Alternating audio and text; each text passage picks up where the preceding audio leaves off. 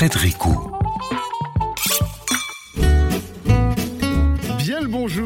Alors que la France est l'un des pays où sa gastronomie est la plus variée et l'une des plus reconnues dans le monde, nous étions cependant à la traîne dans un domaine, la street food.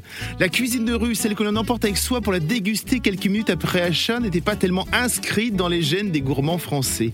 Le sandwich jambon beurre, le sandwich thon cruité, s'ils ne sont pas largement derrière, n'amènent plus très large face aux bao vietnamiens, burgers, pizza et autres poke bowls. Avec nos invités, nous allons parler à chacun de leur expérience dans le secteur, plus ou moins ancienne et pas de la même manière. Et nous aurons au téléphone l'un des experts de la restauration et du snacking. On se retrouve dans 2-3 minutes. À très vite dans Miami France sur RZN Radio. Miam in France. Frédéric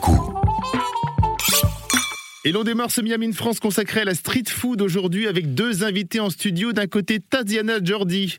Vous êtes la responsable d'un établissement qui fait des petits depuis sa création et qui se nomme la Quéquetterie. Oui, oui, amis auditeurs, vous avez bien entendu la Quéquetterie. De l'autre, le chef du restaurant gastronomique Anona, Thibaut Spivak. Vous êtes également le chef exécutif du Starvin Club, un nouveau lieu de vie tourné vers la street food. Au téléphone, nous aurons également Bernard Boudboul. Il est le président de Gira Conseil et expert du marché de la consommation alimentaire hors domicile. Si l'on peut sensiblement dater le mouvement en 2008 en Californie avec l'explosion des fameux food trucks, la France n'a pas mis longtemps à le suivre. On a l'impression qu'aux alentours de 2015, la France se débrouillait déjà pas mal pour tout ce qui était burger. Et peut-être même que nous étions à l'initiative des burgers gourmets. Thibaut Spivak, comment est-ce que vous l'avez perçu, vous, ce changement en tant que jeune cuisinier? Moi, je suis originaire surtout de la, la gastronomie, la, la, fine dinner, si on pourrait dire, vu qu'on parle de, de, de, street food.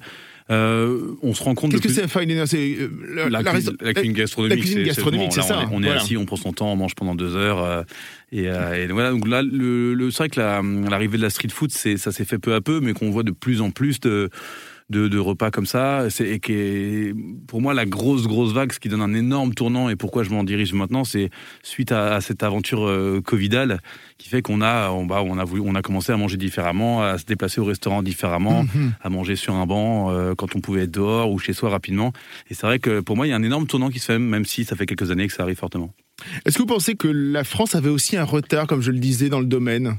Bah, euh, qu'on on se le dise, euh, les Français sont assez euh, chauvins et ont un énorme ego sur Comme la vous cuisine. le disiez, effectivement, c'est vraiment le côté très à table pendant deux heures. C'est ça, oui. on, a, on a quand même nos arrêtés, nos bistrots, nos gastros, nos, nos brasseries et, et les, les, choses nouvelles ont sont toujours un peu mal perçues, hein, que ce soit la, la, street food au début, le véganisme au début. On a, on a tendance à être assez, euh, assez, assez bloqué sur tout ce qui se rapproche à la gastronomie. Et, euh, et du coup, c'est sûr qu'on a mis plus de temps que certains autres pays où on avait tendance à plutôt à, à juger ça comme une cuisine un peu, voilà, qu'on avait pas besoin. On en trouve ça dans les pays euh, asiatiques, en, aux États-Unis, etc. Et euh, bah, on, se rend, vite compte que bah, quand on manque de quelque chose, on en a envie et que bah, c'est pour ça que ça commence à arriver. Est-ce que la cuisine de rue que l'on propose en ce moment n'est pas juste une sorte de French touch de la street food mondiale? Parce qu'on voit effectivement, on va parler effectivement de ce que vous faites vous en deuxième partie de l'émission, mais vous apportez en fait votre touche à des plats effectivement au burger, au bao, au, euh, banh mi, etc., etc. Bah, L'idée c'est de faire en sorte que le, savoir-faire français euh, perdure à travers une nouvelle façon de manger. Euh, c'est pas parce qu'on mange dans un sandwich qu'on est obligé de manger quelque chose qui va être euh, euh issu du surgelé, très rapidement fait, issu voilà. On, je différencie vraiment la street food et le fast food. le but c'est pas de manger en, en, en 10 secondes chrono et d'avoir un truc voilà, où, on mange n'importe quoi. Donc c'est vrai que la, French touch dans, dans la street food, ça va être ça, ça va être le fait de pouvoir euh, bah, manger des, choses plus faites maison, euh, finalement une cuisine de cuisinier qu'on pourra euh, rouler dans un sandwich et manger sur un banc. Taziana Jordi, vous êtes d'origine vénézuélienne. Cette cuisine de rue est très présente hein, dans la culture culinaire de votre pays. Euh, d'origine, je pense bien sûr, entre autres aux arepas, hein, ces petites galettes de farine de maïs que l'on va fourrer avec plein de bonnes choses. Comment ça se passe effectivement euh, Comment est-ce que vous, vous voyez euh, cette street food française par rapport à ce que vous avez connu? Oui, en fait, euh, je trouve que, oui, effectivement, euh, la France, il est un peu en retard par rapport à les street food parce que, comme dit euh, mon collègue, c'est vrai que les Français viennent manger à table le vin et tout ça, mais c'est vrai qu'après le Covid, il y a plein de choses qui sont changées. Encore une fois, la façon de manger. Par rapport à nous, on a beaucoup de street food. C'est des pays un peu que les gens ils travaillent beaucoup dans la rue. Oui. Et la façon de manger comme ça, pour nous, c'était quelque chose de de très classique. Quoi. Quand vous êtes arrivé en France, vous le, vous le saviez effectivement? Enfin, vous avez été surprise de cette non-représentation de la street food en France par rapport à ce que vous aviez connu? Oui, en fait, euh, je voyais par exemple les gens qui prenaient le temps de dîner, euh, qui passaient deux heures à table, tout ça, et j'étais, euh, nous, on n'a pas ça. Vous n'aviez pas Non, vu ça C'était plutôt le week-end qu'on va aller au restaurant, des choses comme ça, mais les jours de la semaine, à midi, prendre le vin et tout ça, pour nous, c'est.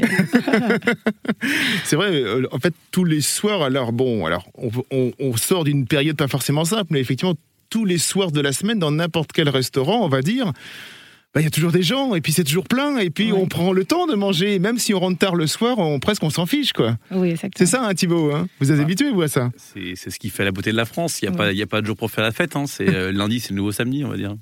On fait une petite pause et on se retrouve rapidement avec nos invités pour parler de leur vision de la street food. À tout de suite sur RZN Radio. Miam in France. Frédérico. De retour dans les studios d'RZN Radio, nous parlons aujourd'hui street food avec nos invités en studio Tatiana Jordi de la Quéqueterie et Thibaut Spivak, le chef du restaurant gastronomique Anona, mais également chef exécutif d'un nouveau lieu dans le 15e arrondissement de Paris, le Starvin Club. Alors Tatiana Jordi, on va commencer avec vous. hein. Je l'ai dit avant la pause, vous êtes vénézuélienne, vous êtes venue en France pour apprendre la cuisine et en 2016, vous apportez un concept qui existait déjà dans quelques pays étrangers, le sushi burrito. Euh, le restaurant s'appelle Fumi. J'ai eu la chance de faire partie des premiers à en manger puisque je ne travaillais pas très loin à l'époque. J'étais ravi effectivement de découvrir cette nouveauté. Euh, Qu'est-ce que c'est qu'un sushi burrito? Alors on connaît sensiblement les sushis. Les burritos c'est déjà un peu plus euh, compliqué. Qu'est-ce que c'est? Euh, Expliquez-nous. Oui, en fait, euh, un jour, j'ai vu ce concept qui, effectivement, il venait d'ouvrir en Californie. Et euh, j'avais vu un peu l'amour des Français pour le sushi. Et aussi, j'ai trouvé que le sushi, il était vraiment, euh, en France, il était classique. Je dis, bon, pourquoi pas donner un peu un touche euh, avec des autres produits? Et quand j'ai vu en plus le, le format un peu street food, encore une fois, facile à manger, qu'on peut manger. Le sushi, normalement, ça se mange au resto et Mm. tout ça. Euh, je me dis, pourquoi pas le sushi burrito, car on peut le manger dans la rue, entre marchés, surtout à Paris, euh, qu'on est tout le temps pressé. Je me dis, allez, je me lance. Et c'est un, vraiment, c'est comme un, c'est la même base d'un sushi, vous trouvez l'algue et tout ça. Mais après, on va, on va venir. L'algue dorée, l'algue noire qui est autour. Exactement. Ouais, c'est ça. et on va le garnir avec des, plein d'ingrédients différents. On avait le guacamole, des vannes en temps, de la viande, euh, poulet, bœuf, euh, sauté, des choses comme ça. Même des choses croquantes à l'intérieur, des nachos, tout ça. J'ai vu effectivement aux États-Unis, je crois que c'était frit tout ça, c'est ça Oui. Vous, vous avez apporté un peu de légèreté avec plein de légumes très, très, Oui. très croquants, très, beaucoup de fraîcheur. Oui, parce que ça fait déjà sept ans que j'avais lancé la FOMI et dans cette période-là, les gens ils étaient encore dans le mode euh, manger sain, healthy et je voulais vraiment l'adapter aussi à la France. Euh, Je voulais pas lui donner le côté américain euh, hyper gras. Et, euh, et voilà, je l'ai fait. euh, il y avait des sauces. euh, déjà, c'était sans gluten. Et, mais il y avait quand même des petites. avec du cheddar, des sauces pour le faire un peu plus gourmand. Un peu plus gourmand, Oui, c'est ça. Il y avait tous les deux. Quand, quand vous êtes arrivé en France pour apprendre la cuisine, est-ce que vous aviez déjà une idée de, de street food ou alors vous veniez juste pour apprendre la cuisine en vous disant bon on verra ce qui se passe après? Non, en fait, je suis venue pour faire la pâtisserie en vrai. D'accord. Euh, j'ai fait euh, la cuisine parce que j'ai pas trouvé de place euh, pour la pâtisserie, c'était assez compliqué en ce moment. Et euh, j'ai fait cuisine et suite après à ça, j'ai fait la pâtisserie. Mais c'est vraiment le côté euh, quand j'ai regardé cette concept, quand j'avais vu ce concept que j'ai trouvé assez sympa et en plus qu'il n'y avait pas ce genre de concept encore en France. Également, aussi les pokés, ça n'existait pas non plus. Et euh, je me dis bon, pourquoi pas le faire. En... C'est pour ça que je me lançais dans le street food, mais sinon j'étais censée être pâtissière à la base. Donc vous avez créé deux restaurants Foumi dans Paris, c'est ça? Deux ou trois? quatre. Quatre? Ah oui, ah bah, j'en ai loupé quelques-uns alors. Ouais. Donc quatre restaurants Foumi. Euh, malheureusement, mars 2020, bah voilà, le Covid tombe sur les restaurants et un peu sur tout le monde. Mais si l'on peut effectivement le manger dehors ou se faire livrer le sushi burrito, euh, vos restaurants souffrent énormément. Et vous décidez donc quelques semaines plus tard de placer un corner un peu décalé pour faire rire les gens, pour un petit peu un côté un peu sympa, avec des pénis et des vulves en fluffy pancake. Alors c'est voilà, c'est une sorte de pâte à pancake euh, un peu plus épaisse. Et on les trempe dans un chocolat chaud et cela rapidement, ça va cartonner en fait. Oui. J'avais cette idée de lancer ce concept euh, juste avant le Covid, mais malheureusement, je ne veux pas euh, le faire. Et en sortant de Covid, euh, oui, effectivement, mes restaurants, il était vide. En plus, celui-là où il est à Quéqueterie aujourd'hui, c'est le, c'est euh, le un, c'est un quartier bourreau et touriste. J'avais ni, ni un ni l'autre. Je me dis, bon, pourquoi pas lancer un petit corner de mon projet à l'intérieur de cet restaurant pour voir comment ça marche. Oui. En sachant aussi, parce que c'était en juin 2020, en sachant aussi qu'il y avait le, on savait pas s'il y avait un deuxième confinement ou quoi ce soit.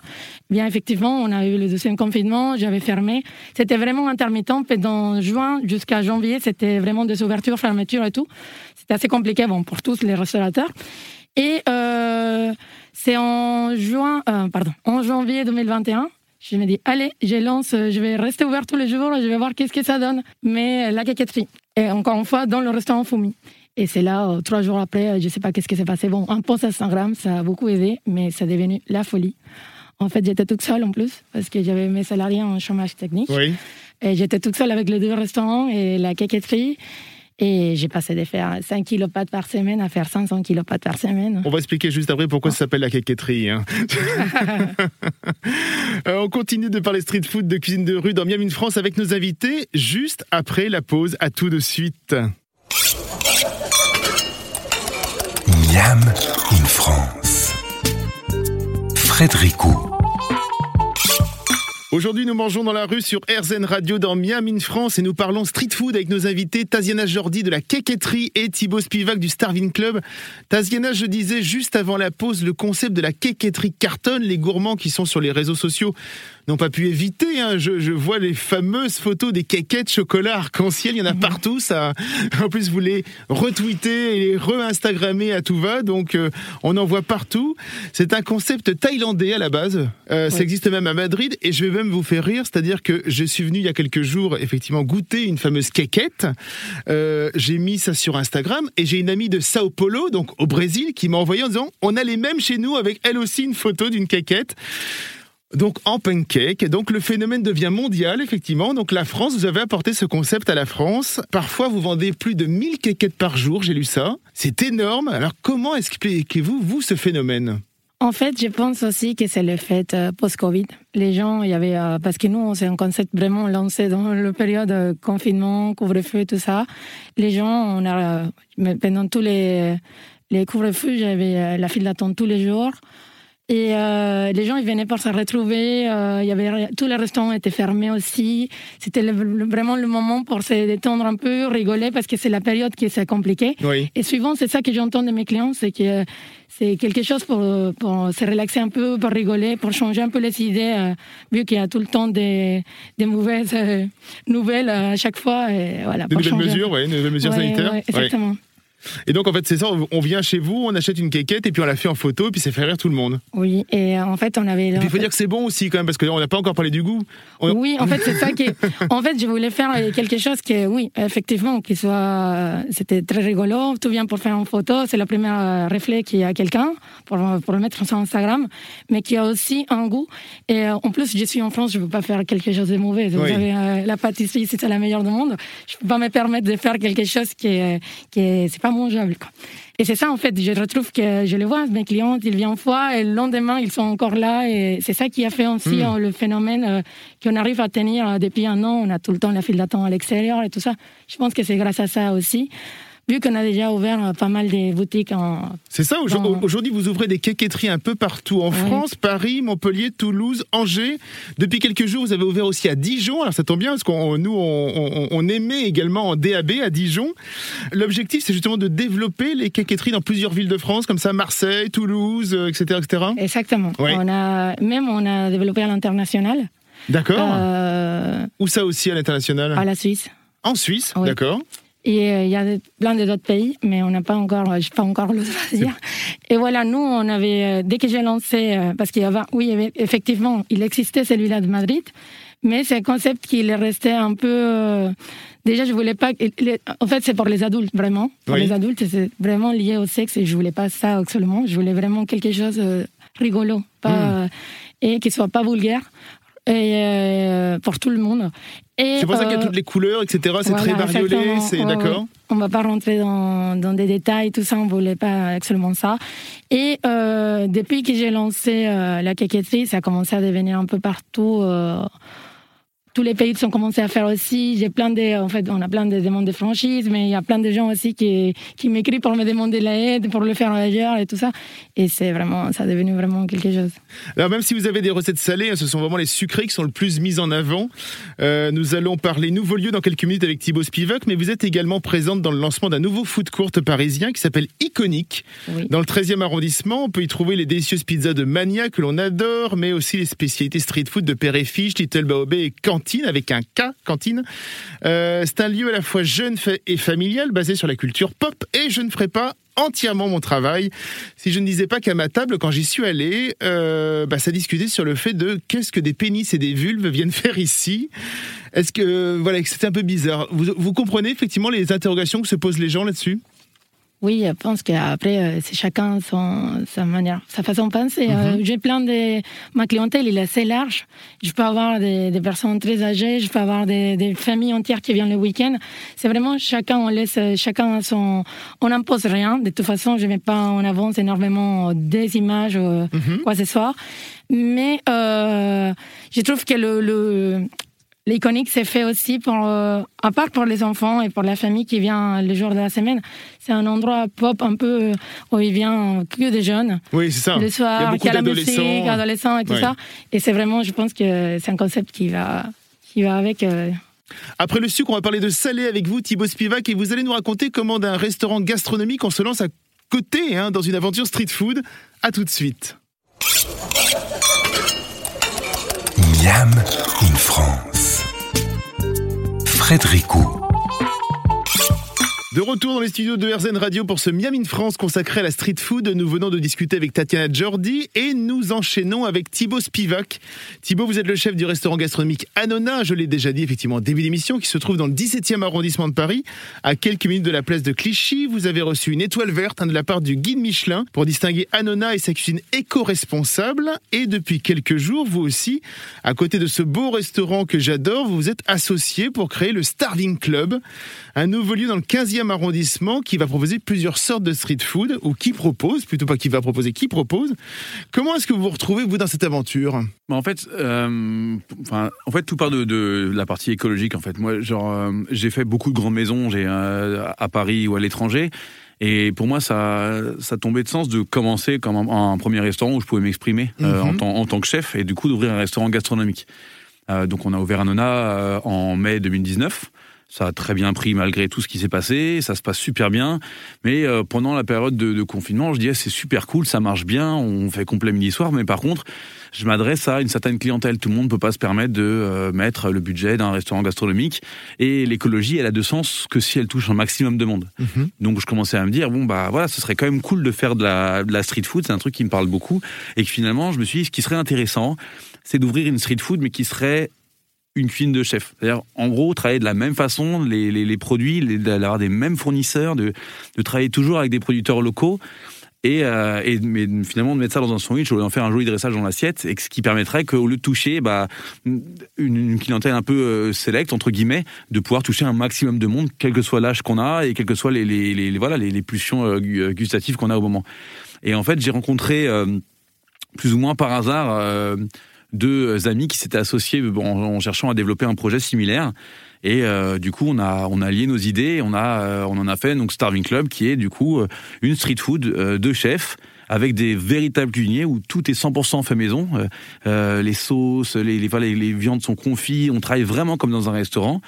Euh, et on travaille avec 95% de nos produits qui viennent d'Île-de-France, du territoire donc parisien.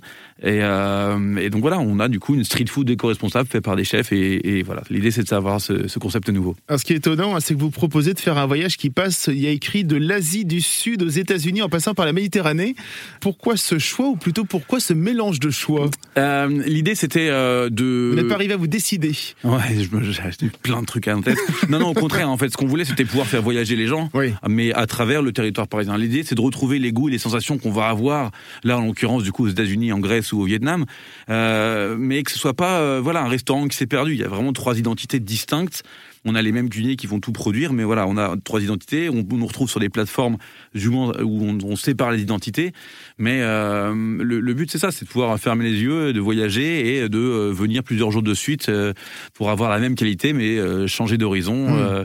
et voilà, c'était ça qui était important. Et donc d'autres, il y aura d'autres starving qui, qui suivront, d'autres starving clubs qui suivront, où on aura potentiellement les mêmes pays, potentiellement autre chose. Mais Quand toujours... d'autres installations, dire, bah, ailleurs, vous vous lancez dans une chaîne, on va dire Pas une chaîne parce que justement une chaîne, c'est un peu une copie conforme de chaque élément, ni une franchise où on délègue à quelqu'un et que potentiellement il fera pas aussi bien et qu'on va nuire à notre image. Notre idée, c'est vraiment d'avoir, de créer une marque, mhm. que Starling Club soit une marque de qualité, une, marque de street food qui va, euh, voilà, pouvoir ouvrir à différents endroits, sous différents styles, différentes formes. Euh, potentiellement, on retrouvera certains pays en commun. Pas seulement, il y aura des nouveaux. Euh, voilà, peut-être qu'on développera euh, des trucs. Voilà, c'est l'idée, c'est aussi d'avoir des lieux de vie. Où chaque lieu peut avoir sa spécialité, ou ça, c'est ça. Hein. voilà, là, on est vraiment dans la genèse. On a ouvert il y a, quelques semaines, mais euh, l'idée, c'est vraiment de créer des lieux de vie dans Paris et qui sait peut-être ailleurs à un moment, mais voilà où, on écoute de la musique, on mange de la bonne nourriture, on est bien installé, on peut en manger sur place ou emporter, peut-être potentiellement des, des, des food courts. On ne sait pas ce que la vie nous offrira, mais il y a pas mal de projets déjà pour l'année 2022. Alors, je suis venu avant les euh, et ce que j'ai goûté délicieux. Quelle est la touche euh, Spivak dans tout ce que vous proposez Comment euh, les gens qui connaissent la cuisine d'Anona vont, vont vous retrouver bah, dans cette street food? Déjà, j'utilise les mêmes fournisseurs, les mêmes fournisseurs, les mêmes producteurs, les mêmes éleveurs. tout finalement, on retrouve les, les, mêmes denrées. la technique de, de, travail qui est utilisée, c'est voilà, c'est une même technique de mhm. cuisinier. Euh, les jus, les sauces. Hein. On, fait nos propres fonds de veau. Donc pour ceux qui connaissent un tout petit peu, personnellement, j'ai jamais vu un, une street food qui faisait ses fonds de veau pour faire des jus, qui permettra ensuite de faire une sauce qui va cuire un poule porc pour un burger. Donc l'idée, c'est vraiment ça. C'est ce qu'on va retrouver, c'est la, passion du travail bien fait. Euh, des bons produits et quelque chose du coup qui aura du goût. Ce sera ce qu'on mangera chez Starving Club, on ne mangera pas ailleurs. Thibaut, je vous propose de faire une petite pause. On continue de parler street food avec nos invités dans quelques minutes sur RZN Radio dans Miami, France. Miam in France. Frédéric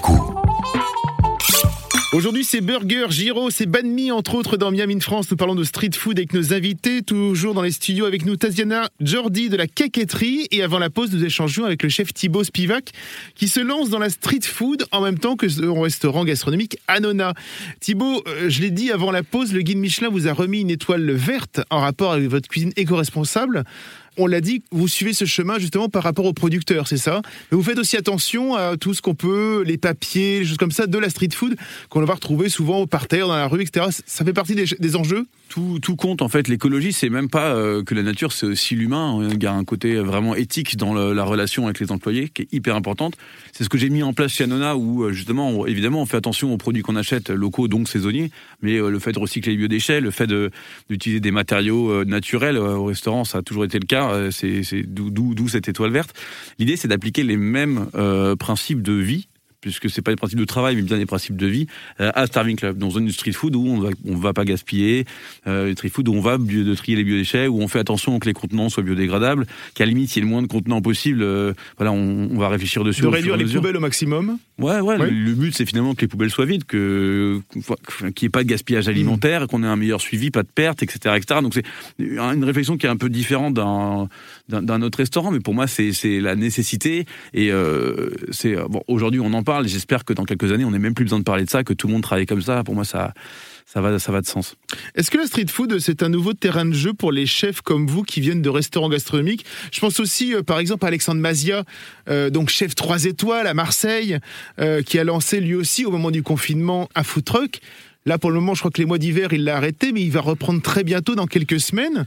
Est-ce que justement, c'est un petit côté un peu court de récré pour faire quelque chose de peut-être plus rigolo, moins cadré, je ne sais pas c'est pas forcément moins cadré, c'est moins strict, on imagine évidemment. Moins strict peut-être. Bah, euh, mais si c'est moins cadré, on va pas prendre autant de plaisir à manger. Ce qu'il mm. faut, oui, évidemment, il n'y a pas de dressage d'assiette, l'ambiance est différente, les quantités sont différentes.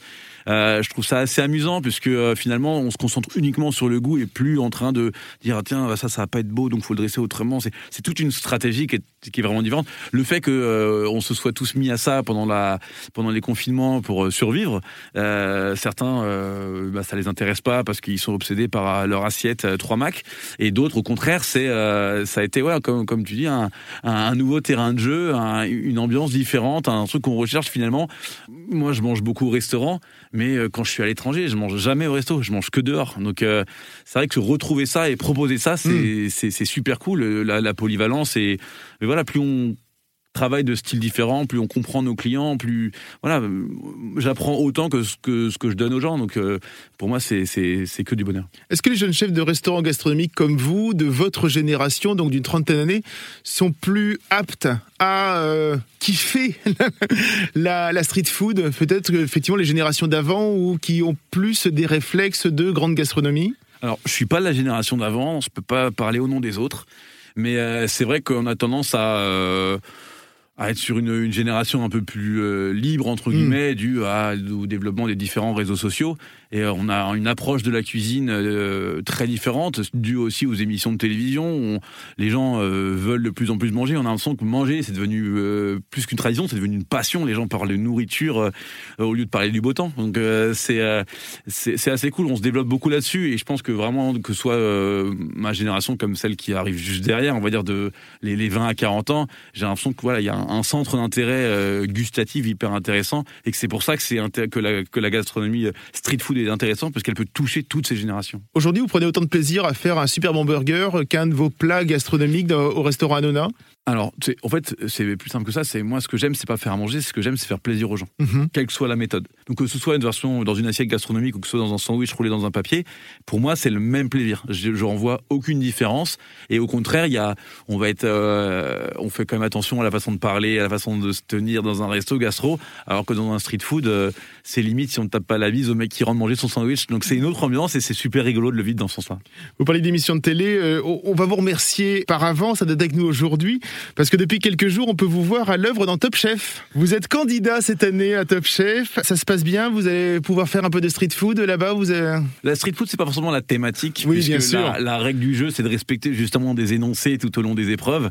Donc, euh, vous le verrez, on, essaye au maximum de respecter les énoncés. Non, non, mais il y a eu effectivement dans les années précédentes, en disant tiens, on va faire euh, quelque chose qui doit être de la street food gastronomique. Et donc, hop, ça fait partie de la thématique d'une épreuve, par exemple, quoi. Je ne peux pas trop trop m'étaler sur ce qui va venir dans la suite, malheureusement. Euh, on verra ça. Dans quelques minutes, nous aurons au téléphone un observateur professionnel de la cuisine hors domicile, Bernard Boudboul. Il parcourt aussi le monde et je crois qu'il est aujourd'hui très très loin. À tout de suite. Miam in France. Frédéric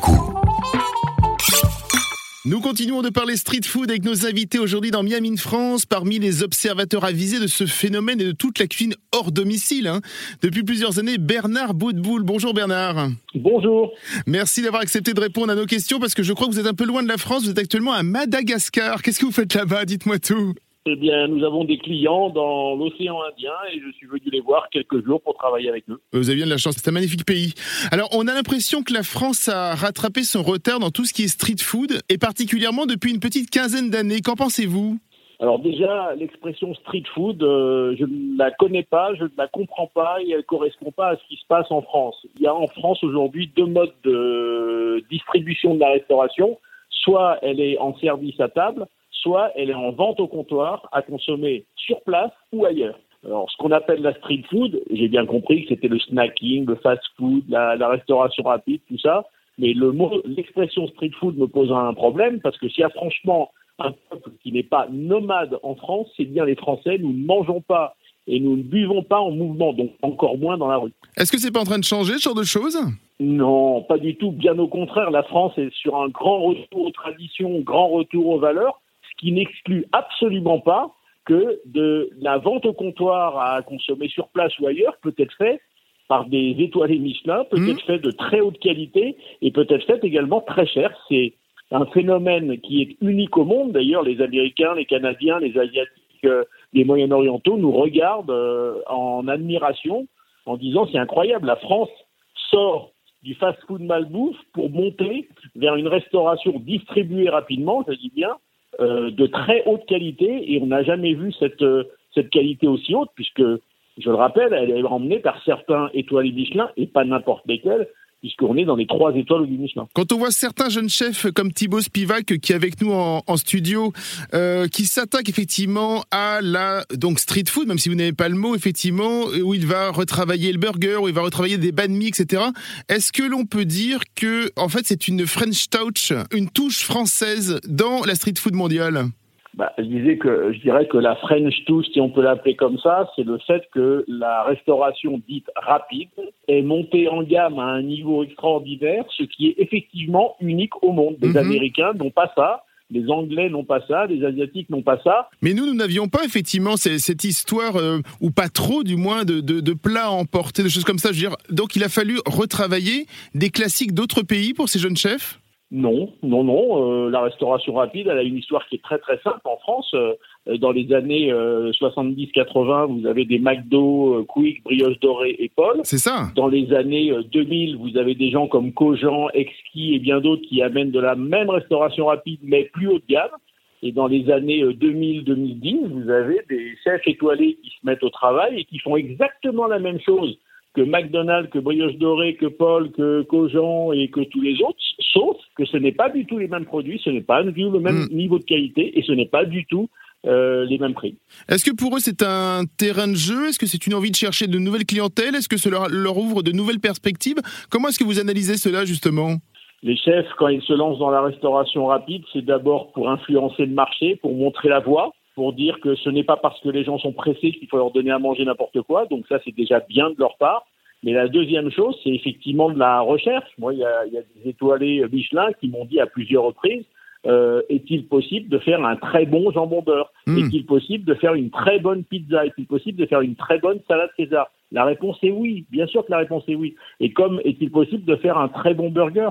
Et euh, le burger haut de gamme, puisqu'on en parle, euh, c'est euh, quasiment presque la France qui a initié la montée en gamme du burger dans le monde. Alors évidemment, on est copié aujourd'hui partout, mais la montée en gamme du burger, elle a, elle a officié dans les années 2013-14 euh, avec notamment une enseigne comme Big Fernand, euh, qui soudainement a fait du burger franchouillard deux fois ou trois fois plus cher que McDonald's et ça a surpris tout le monde. Aujourd'hui, quels sont les plats ou les spécialités qui reviennent particulièrement dans les classements et de ce que préfèrent les consommateurs en, en matière de street food?